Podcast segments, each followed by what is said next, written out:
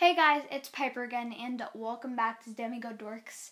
So that's the first time I've actually acceptably recorded my intro, um, because I keep saying Demigod Dirks or Domigod Dorks or something like that, and this is not the first time that I have messed up my intro many, many times before actually recording my final version. So I'm really happy. Um, but anyway, on to the actual podcast. You know, that is kind of a strange expression because, I mean, it's been this whole podcast for this whole time. I haven't, like, stopped making a podcast. Um, so that's a little weird. Um, but anyway, on to the actual topic of the episode. Um, so, um, I'm going to be talking about the nine most ironic names in Riordanverse.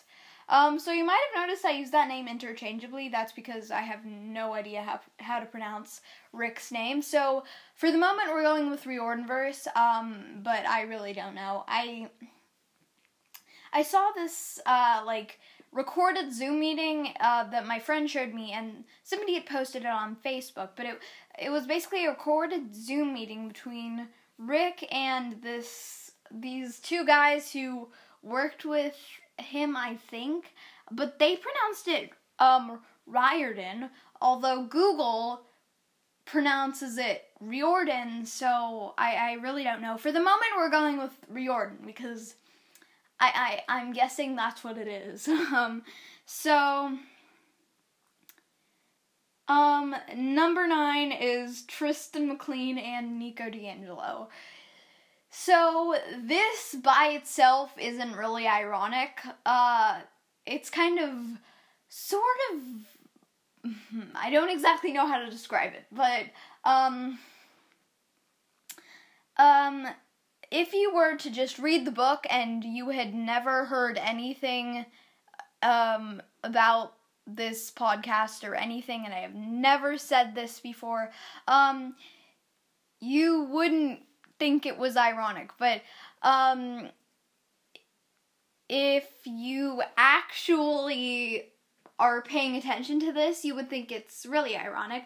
So I actually had a gymnastics coach at some point, um, and she had two sons. Their names were Tristan and Nico. So I thought that was a very funny coincidence. Um, but I mean, I think that is like very interesting. I wonder if she used to be obsessed with Percy Jackson, although I doubt it. um, I just doubt it. Um, so, number eight is Sadie and Carter. So, again, this is one of the things that if you don't actually think about it, um, you're not gonna get it at all. Um, but basically, uh, Sadie and Carter. So, um, the la- their last name is Kane, obviously. Um, but the uh, the Red Pyramid is taking place like around Christmas. So I thought it was kind of funny that their names are Kane and it's around Christmas, so it's kind of like candy cane. Uh, maybe yes, no, not really. Um, but I mean, it's kind of yeah, it's ironic, but that's why they're number eight and not number one. um, so number seven is Muffin the cat. So the thing with Muffin is, um, Muffin is described as being like an off-white tan color with um like very dark brown dots. So I thought muffin could be a chocolate chip muffin. It's kind of just like one of those things that it feels like the author um they kind of like did that subconsciously um that he just made muffin Muffin. um, I don't know which came first, whether he decided to make Muffin look like a muffin or named Muffin Muffin. I wonder if he named Muffin Muffin because Muffin looked like a muffin. That was a lot of muffins. Um but I mean, yeah, it's actually moving up to sort of ironic. Um so number 6 is Gleason Hedge and Grover Underwood. So, I mean, this one it's it's kind of obvious why it's ironic. Um, but I mean, they're satyrs and their names are both plants, hedge, and underwood. So, I mean, it's sort of if um, they weren't satyrs, uh, um, but they were just like brother and sister. Wait a minute, if they were brother and sister, they would probably have the same last name. Um, but anyway, if they were like cousins or something, it it would be kind of ironic if they weren't satyrs. It would be like much funnier and more like random, but I mean, it's still kind of funny. Um so number 5 is Meg McCaffrey. So um after a very, very, very long, difficult time of researching, I found that there are actually um, two plants that involve the name Meg. So, um, there is actually. Now I'm just reading this. Okay. So it turns out there's only one um plant named Meg because apparently the other one is just someone who sells plants whose name is Meg. Um but anyway, so Meg, as some people will know, um, is a daughter of Demeter. So Demeter is like the goddess of the harvest. So basically plant related ish. Um, so, uh, apparently there is a climbing rose with a very strong scent called the Rosa Meg. Um, so, I mean, it's sort of random, but it's also sort of ironic. I feel like I've used the words random and ironic so many times. I think like three times each. Um, but anyway, uh, moving on to number four. So number four is Reyna. Um, this one is kind of more. It's one of the ones that it's not funny, but it's also one of the most funny in the on the list. So I mean, um, I don't exactly know how to describe it. As I've mentioned, I am very good at describing things. um, but um, moving. Oh, wait a minute. Not moving on.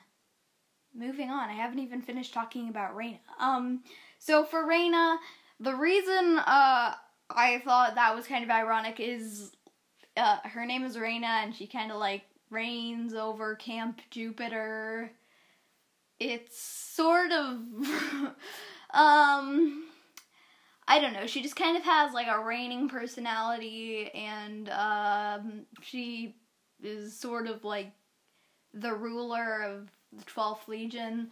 So, um, yeah, it's um fairly ironic. Okay, so moving on to the ones that are like much more ironic. Uh, so mo- coming in in third place is Alex Fierro.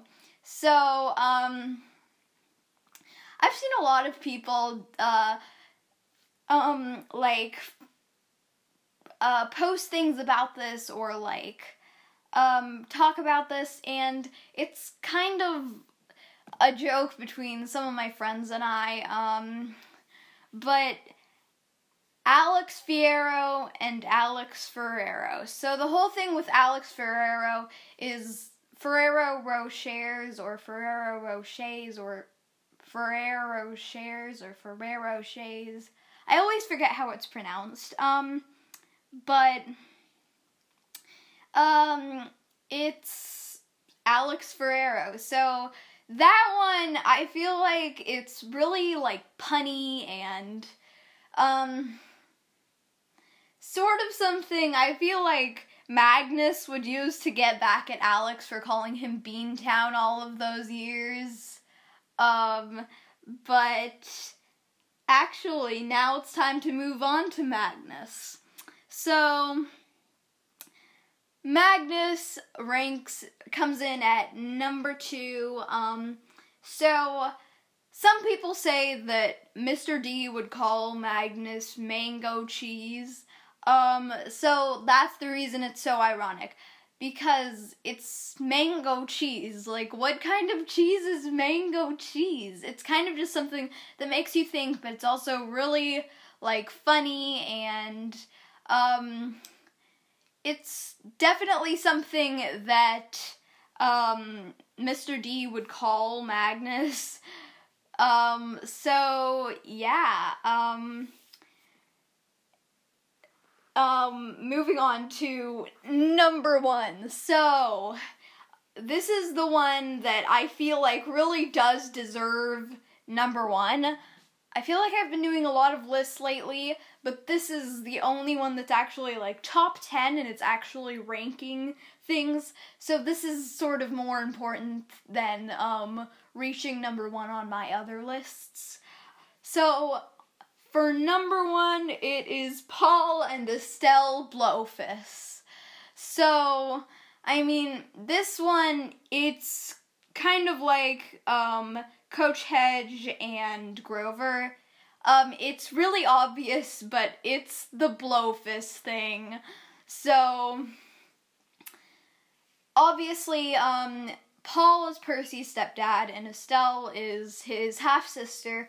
Um, but honestly, I think um they are just so ironic that it's like Sally managed to find actually someone whose name kind of went with the whole, the whole Poseidon thing.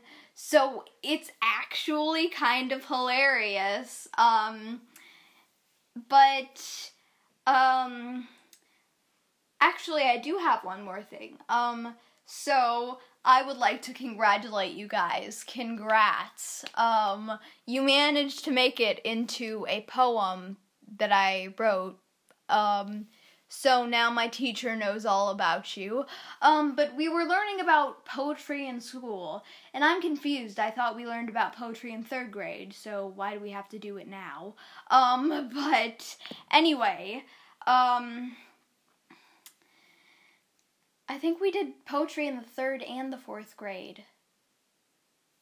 Is that even right? So now it's a very long time later, and we're still doing poetry. Um, but whatever. Um, so anyway, um, we had to write about an achievement that we achieved, I guess. Um, and I wrote about the time I realized that I had over 500 plays on my podcast. Not that much of an achievement, like at all, but okay. Um, but anyway, thanks for anyone who actually does listen to this. Um, I'm glad I can actually entertain you.